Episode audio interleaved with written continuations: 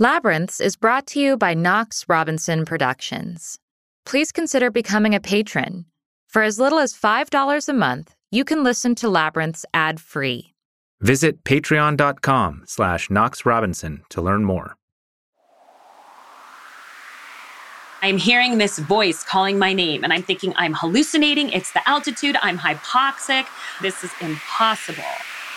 And sure enough, it got louder and louder. Alison, hey, Alison. And I'm thinking, wait, there is somebody calling me. What the hell? And he was calling my name, and I said, what? I'm yelling, What do you want? The wind is howling. And he said, I need you to promise me something. I need you to promise me that you're going to go further than this. Feeling lost? Then you're in the right place. I'm Amanda Knox. And I'm Christopher Robinson. And this is, Labyrinths.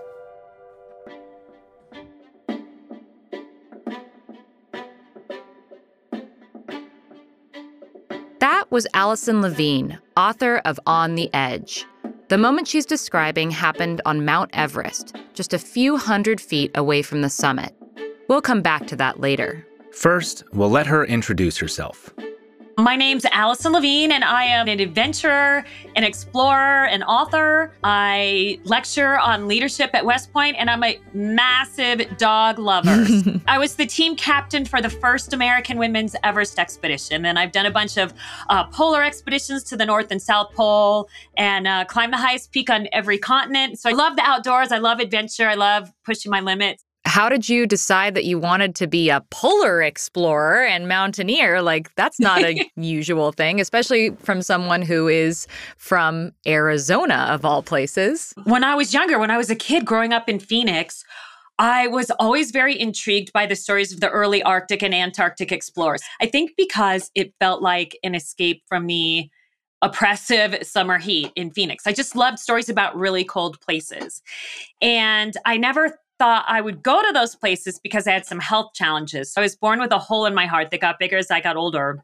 I had my first heart surgery when I was 17. That one was not successful, but I had another one when I turned 30. And at that point, this light bulb went on in my head. And I just thought, okay, if I want to know what it's like to be these polar explorers and I should go to Antarctica and try to go to the South Pole. If I want to know what it's like to be these adventurers going to these remote mountain ranges, then I should go to the mountains instead of just reading about them or watching films about them. And if, if these other guys can get out there and do this stuff, why can't I do it too? So I actually didn't start climbing until I was 32 years old. What is it about those stories that captivate you? So for me, it's not just the intrigue of going to the, to a remote extreme environment it it is so much about the history of those places and the early explorers and thinking about what they went through. And one of my heroes and somebody who was an inspiration to me is Ernest Shackleton. So Ernest Shackleton, he wanted to be the first guy to cross Antarctica on foot, but his ship, which was called the Endurance, ended up getting caught in pack ice. And for me, the fascinating thing is just studying their decision making and what they did to get themselves out of a bind and just trying to figure out Shackleton's thought process. Shackleton's voyage is one of the greatest tales from the age of Antarctic exploration, not because he succeeded, but because of how heroically he failed. Are you about to geek out about Shackleton? Yes, I'm about to geek out about Shackleton. Sorry, not sorry.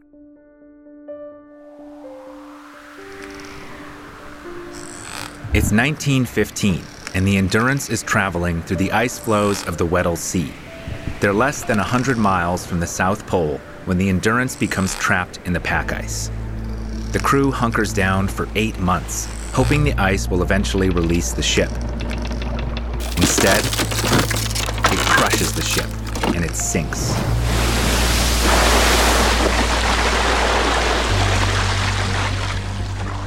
And the crew is now stranded on the Antarctic ice.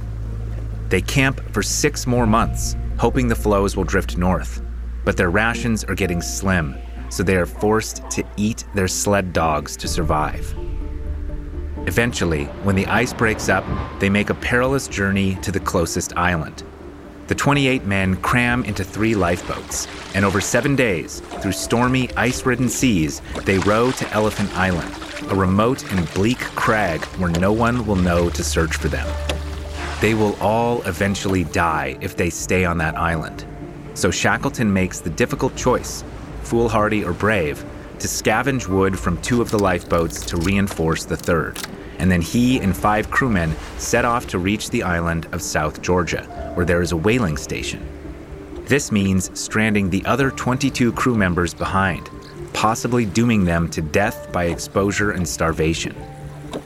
Shackleton and his five men set off on a journey of 800 miles across one of the world's most dangerous oceans in a tiny lifeboat facing hurricane force winds and waves cresting 60 feet high.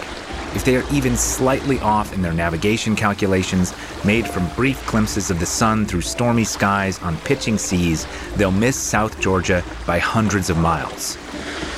For 17 days, they furiously bail water from their leaking boat, and when they finally sight South Georgia, a hurricane threatens to smash them against the rocky cliffs. They wait out the storm for 24 hours, and then, sensing that some of his crew will not survive another day at sea, Shackleton is forced to make landing at the nearest cove, which is on the opposite side of the island from the whaling station. Three of the men are too weak to travel, so Shackleton and two others extract wood screws from the boat and drive them through the soles of their boots to make makeshift ice climbing crampons. They then hike for 36 straight hours across uncharted mountain and glacier with the peril of avalanches and deep crevasses, with nothing but 50 feet of rope and a small ice axe. And they fucking make it. They reach help and go back for the three men stuck on the other side of the island. But by then, ice conditions in the sea force them to wait another three months before they can make a rescue attempt for the other 22 stranded on Elephant Island. And when they finally reach them, not a man has died. Miraculously, incredibly, beyond all probability, through a seemingly never ending series of perilous obstacles, Shackleton brings every last crewman home alive. I get teary just thinking about it. I definitely have goosebumps. And also, wow, that was quite the historical tangent from Alison's story. I realize that, but I took you on this journey because it's exactly the kind of wild heroism and survival against extreme odds that has inspired generations of explorers like Alison. And I thought, I'm not really going to understand what this is like unless I can go out into these environments and have that feeling of isolation and have that feeling of my body feels like it wants to give up, but uh, you can't give up. You're in the middle of Antarctica. There's nowhere to go. And so for me, going into these environments was the only way to really try to figure out what these guys were going through. And Shackleton was somebody that has really been an inspiration to me. But the thing is, the heroic story of Shackleton's doomed expedition, while it gives me chills, it doesn't motivate me to want to cross Antarctica or climb the highest mountains. Not everyone hears a call to adventure in that story. What kind of person answers that call? It's people that have a certain mindset, right? People who are willing to suffer to achieve their goal. Because the interesting thing about climbing a big mountain like Mount Everest or any other 8,000 meter peak where you're climbing up into the death zone, you know that the more progress you make, the worse you're going to feel. Because the higher up on the mountain you go, the worse your altitude headache becomes, the worse your stomach feels. You lose your appetite, your muscles are deteriorating, your body is pushed beyond its limits. Every day when you make progress, you feel worse and worse and worse. And so it attracts an interesting cast of characters because they're people who are very determined. And I also have found there's typically two kinds of people that I run into on these trips people who are incredibly selfless and who are focused on team results and then you run into people who don't seem to care about the people around them. And that's kind of a scary situation. You'd like to think that it would just be human nature to look out for the people around you, but your mind can do strange things when you're in these environments. Emotions are very much heightened. When things make you happy, they make you really, really happy. But when somebody annoys you, they really, really annoy you. And when you're angry, you're incredibly angry. And they always tell people do not make any important decisions when you're on a trip like this. And it's easy to become irrational. And also just the fear involved can do strange things to your emotion and your behavior. And so the way that people behave at sea level can change very drastically when they're up at altitude, when there's a lot of inherent risk in the environment. So it's always interesting to try to kind of size people up and figure out, God forbid, if something should happen to someone in this group, is this somebody that's going to help out? Digging into people's minds on these trips to me is so fascinating too. Why are you here? What motivates you? Because a lot of people quit during an Everest expedition because you're away for two months. You're homesick. You feel terrible. You're eating crap food. Your emotions are very much heightened. So a lot of people quit before even attempting the summit and trying to figure out the difference between the people who stay the course and the people who just throw in the towel and say, mm, it's not happening for me. Mm-hmm. Yeah, it's interesting. Growing up in the Pacific Northwest, I spent a lot of time outside. I was camping and hiking when I was really young. By the time I was in middle school, I was doing multiple day backpacking trips. And in college, I got really into rock climbing and I frequently was trekking into the wilderness with the express intent of climbing to certain peaks, even through the rain and the snow and the wind. And so I can absolutely relate to this joy and pain of pushing oneself itself is exhilarating. It's also meditative because it takes a long time. But at the same time, I've never felt compelled to seek out the highest peaks and the most remote, dangerous environments. In fact, I, I personally have been one of those people who turned back when I just instinctively felt like, you know what? My gift of fear is telling me something here, and I feel like I don't need to die today. Um, so I'm interested to know like, you've clearly have a lot of experience reaching that moment. How and why do you decide to push past it or to acknowledge it and listen to that part of yourself? Yeah, it's such an interesting thing to think about because they say a big part of success in the mountains is willpower, mm-hmm. right? But too much willpower can get you killed. And the majority of deaths that occur on Mount Everest actually occur after people have reached the summit when they're on their way down because they use everything they've got in them to get themselves to the top. And they forget that the summit can never be the goal. The summit is only the halfway point you have to be able to get yourself all the way back down alive. So you have to know yourself well enough when you see the summit and you think, okay, wait, I'm exhausted. I feel like I don't have much gas left in the tank, but I think I can go another two and a half hours to get to the summit. Okay, well, then can you also go another nine or seven, however many hours to get yourself back down to a safe camp. And so people's willpower is so strong that they get themselves to the top and they collapse shortly after they've reached the summit and they don't have enough energy reserves to get themselves back down. So, yes, you want to push yourself, but there is such a fine line between pushing yourself enough to get there and pushing yourself too far so that you're not coming back from the trip. And I always say you have to go with your gut. When your gut is telling you to turn around, you turn around and you keep in mind that a mountain is just a pile of rock and ice. That is all it is. It is a pile of rock and ice, and you can always go back. But if you do something dumb up there, you may not have the opportunity to go back. So that's what makes it so interesting. It is a physical challenge, of course, but it's also a mental challenge. If you push too hard, that can result in an unrecoverable error.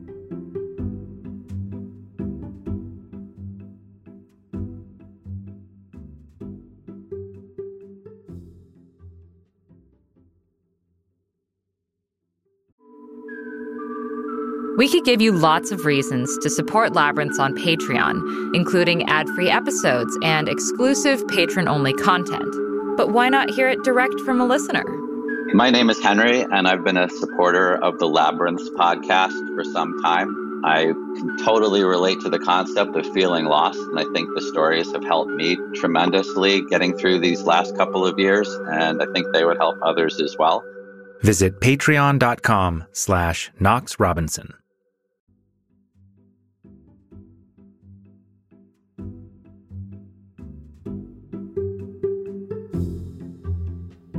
When I was a kid, I really pushed myself physically, not only just doing like camping and rock climbing, but I was also on a premier soccer team for a I while. I know, yeah, you're a soccer player. Yeah, and I had a coach who I loved named Mr. Lewis, who I swear was a uh, boot camp instructor at one point because he was just so tough. It's kind of amazing to me how tough he was on 12 year old girls. We would be running until we were crying. His tough love mindset got me to a place where I would get kicked in the stomach and I would keep running. And I was playing on a broken foot. My mom would be like, We need to go to the doctor. And I'd be like, No, Mr. Lewis says I'm tough. What's your thoughts about tough love So um, when I was the team captain for the first American Women's Everest Expedition, it was this very high profile trip. We'd done the whole morning show circuit and all of the evening news anchors were interviewing us. 450 media outlets followed our climb. Are you just not giddy with this thought that here you are, you know, doing something that people talk about, dream about, never can even imagine themselves doing? We've been following Alison and Team No Boundaries as they make their way up the highest mountain in the world for more than a month. But we're not the only ones following closely. Five American women are trying to make history by becoming the first all American female team to scale the world's highest peak, Mount Everest. Go Girl has a whole new meaning up there, doesn't it? There's also a quartet of American women who have been getting very close. Right this minute, four of these five women are somewhere high on Mount Everest, waiting for just the right conditions to try for the summit. But as much as some were encouraging Alison and her team, others ranged from doubtful to spiteful. The Discovery Channel sent a reporter to base camp and they were posting reports every day. So basically blog, although they didn't call it that. They say, never read the comments. And of course, I read the comments. There were people that were cheering us on, of course, but then there were people that said they had no business being on that mountain. They didn't have enough experience. They didn't know what they were doing. Between the five of us women, we had over a hundred years of cumulative climbing experience. We were a very experienced team, and all the comments about they wouldn't make it, a bunch of rookies, and they could have killed themselves, and um, they presented a danger to other people. All of these horrible comments, and people that have no idea. They have no idea. And then what made it harder, and I have not actually really talked about this before, but there were men on the mountain that were very threatening to us. And there was one in particular that would climb right behind me, right on my heels, and tell me, You're not fast enough. You're not fast enough. If you don't speed up, this trip's going to be over for you. And just all these threatening things. And that just created so much more fear in me because there's already the fear associated with the environment. They call them in extremis environments. These are environments where lives are on the line. So you're already contending with that and dealing with the emotional, psychological parts of that, knowing that you could die from altitude sickness, which hits people randomly. Um, there's really no way to predict who's going to suffer from altitude sickness or who isn't. Your brain swells, your lungs fill up with fluid. So there's altitude sickness, there's avalanche danger, there is crevasse danger, these big openings in the glacier where you could fall hundreds of feet to your death. So you're already dealing with trying to stay alive. And then you've got people that are berating you and literally telling you to your face that you really shouldn't be there. And for me, it's hard also. So I'm about five foot four, about 112 115 pounds and you're climbing on that mountain and it's mostly men that are six foot four 200 pounds. So their leg span is longer. And with every step, they're going to cover more ground. And so it was hard for me because I'd see how far ahead of me they could get so quickly. And that would kind of do a number on my confidence. But what I had to remind myself is that you don't have to be the fastest climber. You just have to be the most relentless. You just have to be the person who is willing to suffer and who will not give up on their goal. Those are the people that get to the top. So you have to block out the people you see around you that are casting doubt on your abilities and just to be there with somebody that was doing that, that actually had some control over our permit. So he had the ability to end the trip for us whenever he wanted to. Wow. And we signed our rights away for that. And so it added to the stress of it all. I think uh, part of it was too the the guy that was so threatening to us was really mad for whatever reason because he felt like we were getting so much media coverage and he just thought it was a joke that these women who were, in his eyes, unqualified, even though we were incredibly experienced. And I'd climbed the highest peak on six continents before going there. We're getting all this media coverage. I mean, he had been to the mountain several times and was eh, not covered by the media. And so he just had a chip on his shoulder. He just wanted the media coverage. And we were getting it because we were a team of women that wanted to inspire other women to get out of their comfort zones and face their fears. Alison and her team could anticipate and push through the negative energy of those rooting for them to fail. But at 300 feet from the summit of Mount Everest, they faced a far more dangerous threat from unexpected severe weather, and they made the difficult decision to turn back. And then we didn't make it. And then we had to come back and talk about the climb. Everyone was so focused on the fact that we didn't make it. And nobody seemed to really focus on the fact that we were the first team of American women to even try something like this. There were not that many women in the sport back at the time, and it was an altitude record for every single person on the team. And so just having to talk about this failure, I really internalized that. And I started to feel like I really let people down. I felt like disappointed the team. I disappointed our sponsor. We are sponsored by the Ford Motor Company. We had a free trip to Everest. How often is that going to happen? And I wanted to unfurl the big Ford flag at the top of the mountain to let them know how much we appreciated them funding this trip for us. And then we didn't make it. And I remember coming back from the trip and just feeling like this failure. And then Jay Leno mocked me during his opening monologue joke and just feeling like I let everyone down. You very. Welcome to the Tonight Show. Nice to have you. Well, I guess you know. He made a crude sexual joke about how women can get so close, but never actually reach their peak. I knew that you had been the butt end of a Jay Leno joke. As someone who has also been the butt end of a Jay Leno joke, I have a special place in my heart for people who get publicly shamed, particularly publicly shamed women. And I think that, first of all, the thing that Jay Leno failed to appreciate, and I think a lot of people fail to appreciate when they call what happened a failure, is that you, as a leader, were not just in charge of whether or not your team reached a summit, but whether or not your team returned alive. And like you said, a lot of the the women in your group achieved things that they had never achieved before. They had pushed Everybody. past their own limits. Everybody. The way that it was talked about in a broad way was as a failure. Instead of it being like here's a success story that turned out a way that people were not expecting it to be in the in the beginning. So first of all there's that aspect of it but also like i do think there's an interesting spectrum of responses that one can have because there's the sympathetic response which is it wasn't your fault um, you know you did the best you could good for you you you reached you know you achieved something really big even if you didn't achieve what you set out to achieve then there's the tough love position which is all of that is true, but also you can actually do the thing that you intended to do. And so you're going to do it again, and you've got this.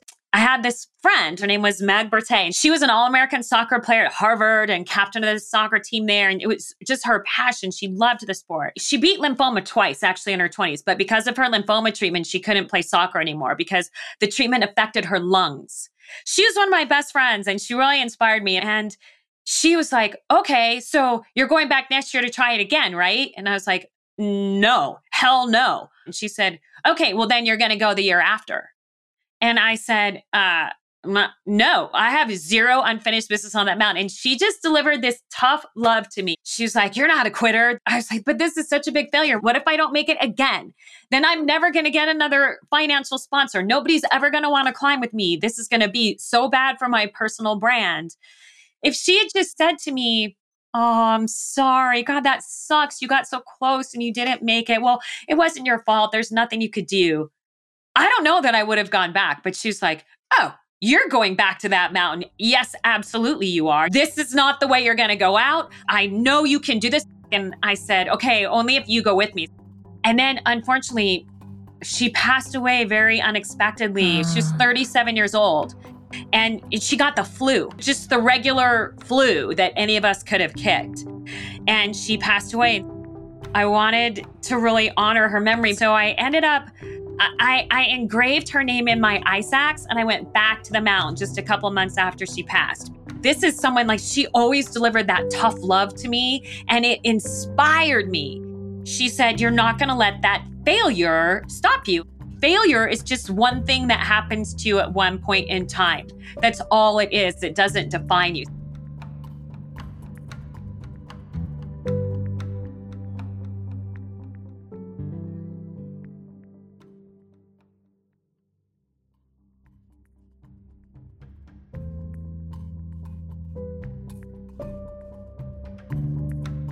Eight years after the media blitz that followed Alison's first Everest expedition, she came back to finally make it to the summit. But even after years of training since her first attempt, her confidence was shaky. What if I don't make it again? And then I failed again. And then who will want to come on a trip with me? And then what will Jay Leno say about me next time? And mm-hmm. so going back, I felt so much more pressure to make it the second time people will sometimes say, well, it must have been easier because you knew what to expect. And that is true. But the landscape of the mountain changes from year to year as the sun melts part of the ice fall and it shifts around. There's a famous landmark called the Hillary Step that's high up on Mount Everest. That's one of the most challenging parts of the climb on summit day. And that has even changed shape since an earthquake hit a couple of years ago. So familiarity didn't build my confidence because it really wasn't that familiar. I'll tell you what made a huge difference is that I still had the same doubts in my head. It wasn't like I thought I was just going to crush the mountain. I still had those doubts and I still had a lot of fear. So, first of all, I had to realize that you can be scared and brave at the same time. And I think you've probably felt that, I'm sure, with your mm-hmm. background. I know you've had those times where you just have to realize I'm scared, but it doesn't mean that I can't be brave. Right. Also, so that was one thing. But the other thing that made a huge difference so it's summit day on my second attempt, a storm came in just like it had done in 2002. And I couldn't believe I was back in the same exact situation. And I was just thinking, I can't believe my luck. And visibility was terrible. And that's what kind of scared me too, is I couldn't see too far down the trail. But I realized you don't have to know what's coming at you down the trail in order to keep going. Hmm. You don't have to have perfect visibility in order to put one foot in front of the other. So that's what I was doing. And then I got to this point on the mountain called the South Summit. It's a few hundred feet below the true summit of Mount Everest, but a few hundred feet still is quite a distance at that altitude. I mean, it's still going to be a couple of hours to get to the summit from there. And that is where we had turned around in 2002. And I'm getting to that point and I'm hearing this voice calling my name. And I'm thinking, I'm hallucinating. It's the altitude. I'm hypoxic. This is impossible. And sure enough, it got louder and louder. Alison, hey, Alison. And I'm thinking, wait, there is somebody calling me. What the hell? And it was this guide named Michael Horst. And he was guiding a client from Australia who was not going to be able to continue. So she was gone, but he was still up there climbing. And he knew my story. He knew that I had turned around in 2002 at the South Summit. And he waited right there at the South Summit. And he was calling my name. And I said, What? What do you want? You have your oxygen mask on. The wind is howling. You have to take off your mask to talk. And I'm thinking, Who is trying to talk to me? I'm trying to focus. I need to preserve my energy. I don't have time for this. And he said, Alison, Alison. I said, What? What do you want? And he said, I need you to promise me something. And I'm thinking, what? Who is asking me for anything right now? This is not an appropriate time. and I said, what? And I'm still kind of being short with him. I thought, make this quick. What do you want? And he said, I need you to promise me that you're going to go further than this. And he was pointing down to the ground, the South Summit, which he knew my story and he knew that was my high point from 2002 and I had never gone past that point and I didn't know what was beyond that. And it just meant so much to me that he waited there for me. I mean, he could have just climbed to the top and climbed back down and high fived me on the way down or whatever, but he waited there to give me some encouragement. And that gave me this boost of here is somebody that's going out of their way to encourage me. Here is somebody that is going out of their way to help me achieve success. It meant so much to me that there was somebody there that would do that for me. There was somebody there that wanted to see me succeed because the whole way what's in my head was the guy from 2002 saying you don't belong here you're not fast enough if you don't speed up this trip will be over for you and just all of that playing in my head and then here's this other guy that said you got to promise me you're going to keep going mm. and so i mm. held out my big orange down mitt and i shook his hand and i thought i never break a promise to a friend i told michael i was going to keep going and so i'm going and so that really gave me some added courage to keep walking through that whiteout, even when I couldn't see too far in front of me. And I thought, I don't have to see the summit from here. I just have to know that I can keep going. And sometimes just a few kind words really change somebody's outlook on something. And I think we underestimate the importance of that. Hmm. How much a little kindness and compassion, how far that can go. Mm, yeah. What really strikes me is the big difference between him and the other guy is right. that one of them wanted to see you succeed and the other didn't.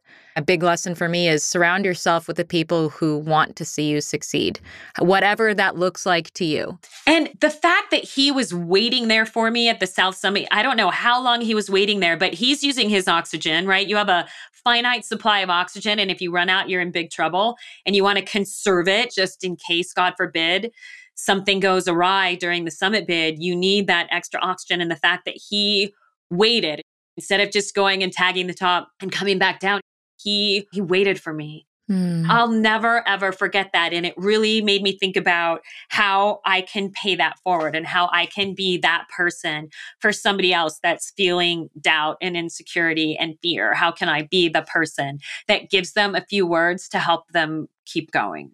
Is that what you've done since? Because I feel like, you know, what does one do after you've climbed the highest peaks and gone to both poles. it's funny because I don't feel like I need to do something riskier than that, but I still love going to the mountains. I love the challenge of it. I love the team dynamics aspects of it. I love the leadership aspects of it and the things that you can learn and the things that you can teach. And so a couple of my climbs since then have been climbs that I feel are even more memorable than my Everest climb. I've done two first ascents, one in Antarctica, one in Nepal. So these are mountains that were never climbed by anybody before. And when you go to a mountain like that, there's no information on the route. You have no data, no research, nothing, and you just have to figure it out. And I, I really really like doing that. But the other thing for me is just thinking about when I got to the summit of Everest in 2010, I realized that it didn't feel like this life changing moment for me. I've heard other climbers say this was the best day of my life standing on top of that mountain. It didn't feel like that for me at all. I just thought, okay, here I am on a pile of rock and ice. I'm glad I'm here, but I'm focused on getting back down alive, obviously. But for me, what really stuck with me were the lessons that I learned along the way, right? Lessons about perseverance and tenacity and pushing through discomfort and pain and pushing through doubt and realizing that a few kind words can be life changing for somebody and realizing that you don't have to have perfect visibility to keep going. You don't have to be the fastest and the strongest. If you try to be the fastest and the strongest, you could burn out. You do have to be relentless. You do have to have that feeling that you can keep putting one foot in front of the other. And so I've taken all those lessons from that Everest expedition and I just apply those to other mountains when I get into situations that where I feel like we might be in a dire situation or a situation where we have to really reevaluate whether we're going to go up or down. I wouldn't trade that failed expedition for anything because I learned so much. And if I had to repeat one experience or the other 2002 where we didn't make it versus 2010 where i did i would repeat 2002 i mean just hmm. so many great lessons about as you mentioned about how, how not to lead there's people that can get people to follow them. There are people in leadership roles that are not positive role models. And that's what's kind of scary. And sometimes it's not evident going into a situation. But as I mentioned, when you're in a remote, extreme environment, emotions are very much heightened. And people really reveal their true character in those situations. And so I just like learning every mountain for me, even if it's going back to Mount Rainier again or going to Mount Shasta in California. It's just a little over 14,000 feet. I have just as much fun on those mountains as I have on the really big peaks. There's a lot of moments here where you were in extremis. Which one of those was the time where you felt the most lost? The time I felt the most lost was on an expedition that was my most life changing expedition. It was the expedition that taught me the most about leadership and showed me a shining example of the type of leader that I wanted to be going forward. This was an expedition across Antarctica. It was 600 miles on skis from the edge of the West Antarctic ice shelf all the way to the South Pole. 600 miles, and you're dragging a 150 pound sled with all your gear and supplies that's harnessed to your waist. And I trained as hard as I possibly could because that's just who I am. I'm going to train hard. I'm going to show up because I want to be the MVP on my team. I know I might not be the fastest or the strongest, but I want to be the biggest contributor. I want to do everything I can. So, of course, I'm going to train. Of course, I'm going to be prepared. Of course, I'm going to show up. And I want to always be thinking, I could not be any more prepared. I could not have trained any harder than I did leading up to this trip. So we get to Antarctica, and I'm with four other people all from different countries. Our team leader was a guy named Eric Philips from Australia. And we hit the ice, we get dropped off on the edge of the ice shelf, and we're on the continent in Antarctica for almost two months. So, Antarctica is the coldest, windiest place on earth. Summertime, when we were there, average temperature in summers 50 below zero, 50 degrees Fahrenheit, minus 50. So we start skiing, and it was very obvious within the first couple of days that even though I trained really hard and I was very dedicated, I could not keep up with my teammates.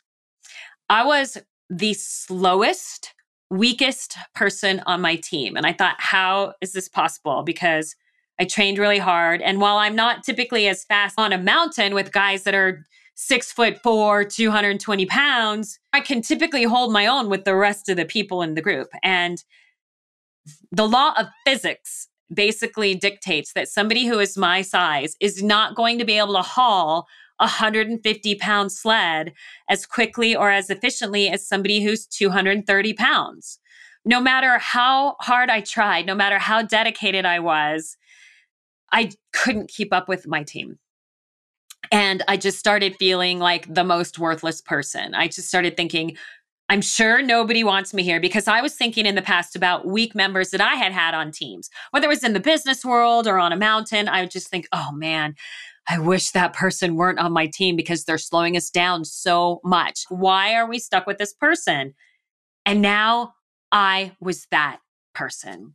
And so I was struggling physically. And then the thought of slowing down my team just caused me to double down on my frustration even more. And it was just really a low point because I was sure no one wanted me there. And about five days into the trip, I overheard our team leader, Eric Philips, talking in his tent to my teammate, George, my twice my size teammate from Canada. And he said, Wow, poor Alison, she's really struggling with the weight of her sled. And George said, I know she's so much smaller than everybody. And Eric said, You know what? I think we should help her out.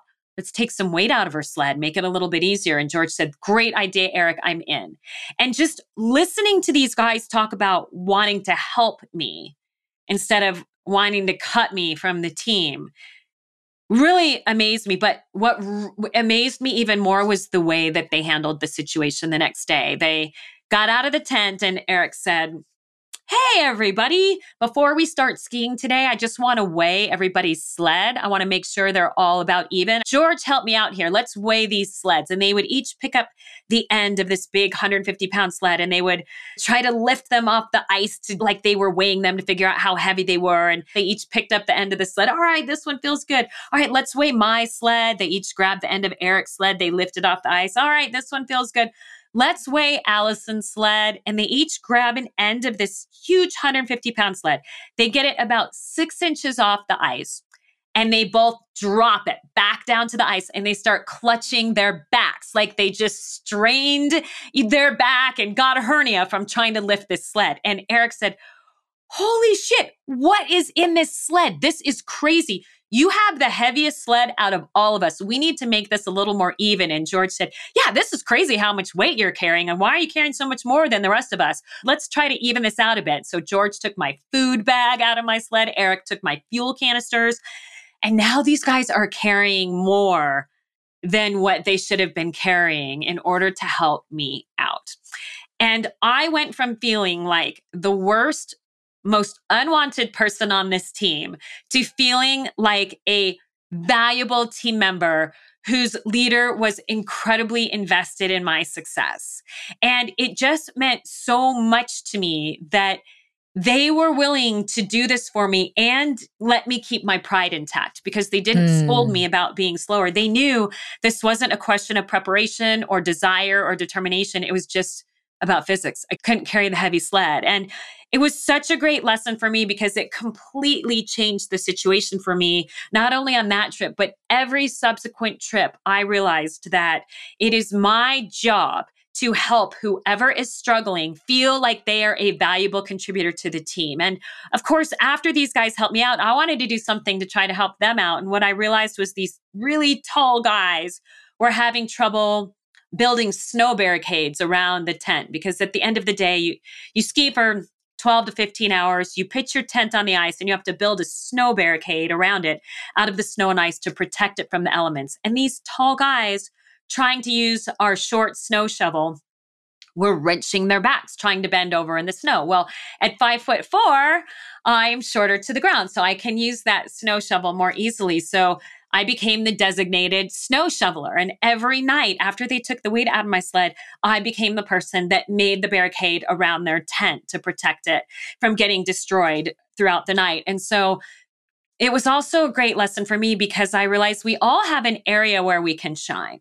We all mm. have us our own superpower. But if we're so focused on comparing ourselves to other people in areas where they are strong, like I was thinking, oh, I'm worthless because I can't drag the sled as quickly as my teammates, we may never uncover the area where we can really shine, right? I was the best snow shoveler on the trip. And at the end of the trip, Eric was saying, You know what I think I'm going to remember most about this trip? And I said, What? And he said, I think how much crazy Alison likes to shovel snow. and I said, Are you kidding? I hate to shovel snow. I said, The only reason I was shoveling snow is because I overheard you talking in your tent about taking the weight out of my sled. And so we figured it all out at the end. But it was just for me a a life changing moment, a leadership changing moment. And I feel like everybody is in a leadership position. Everybody listening to this podcast is in a leadership position. We are all in a position to have a positive influence on the people around us and help them try to achieve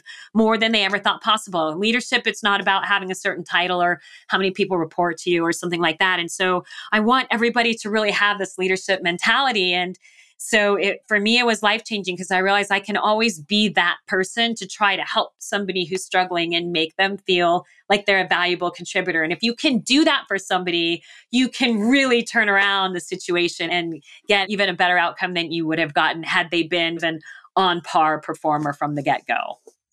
I love that.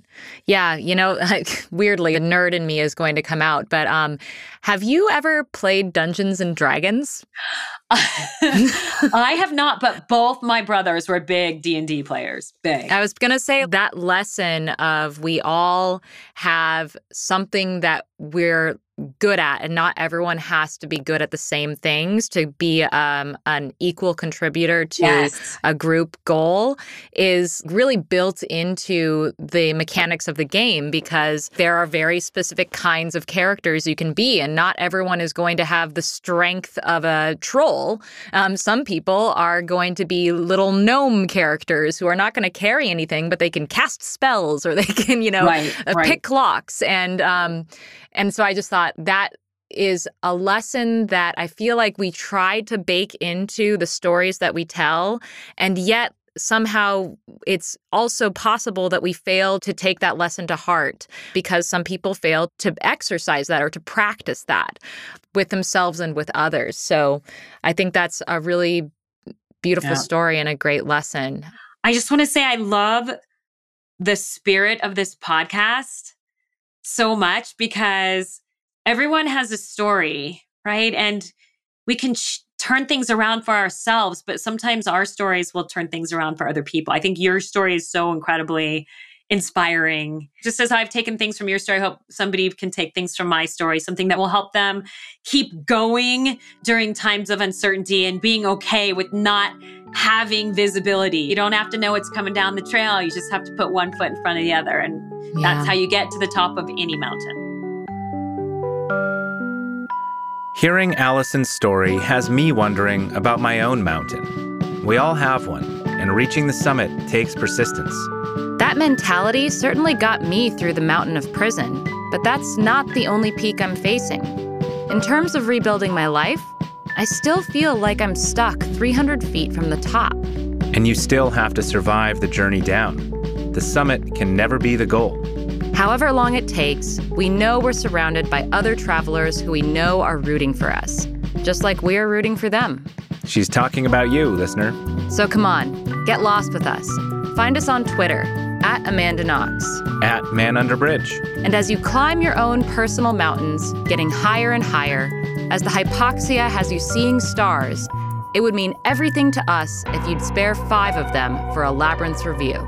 This episode was written, edited, and sound designed by us, with additional writing by Sophia Gates, editing and sound design by Josh Thane, and theme music by Josh Budo Karp.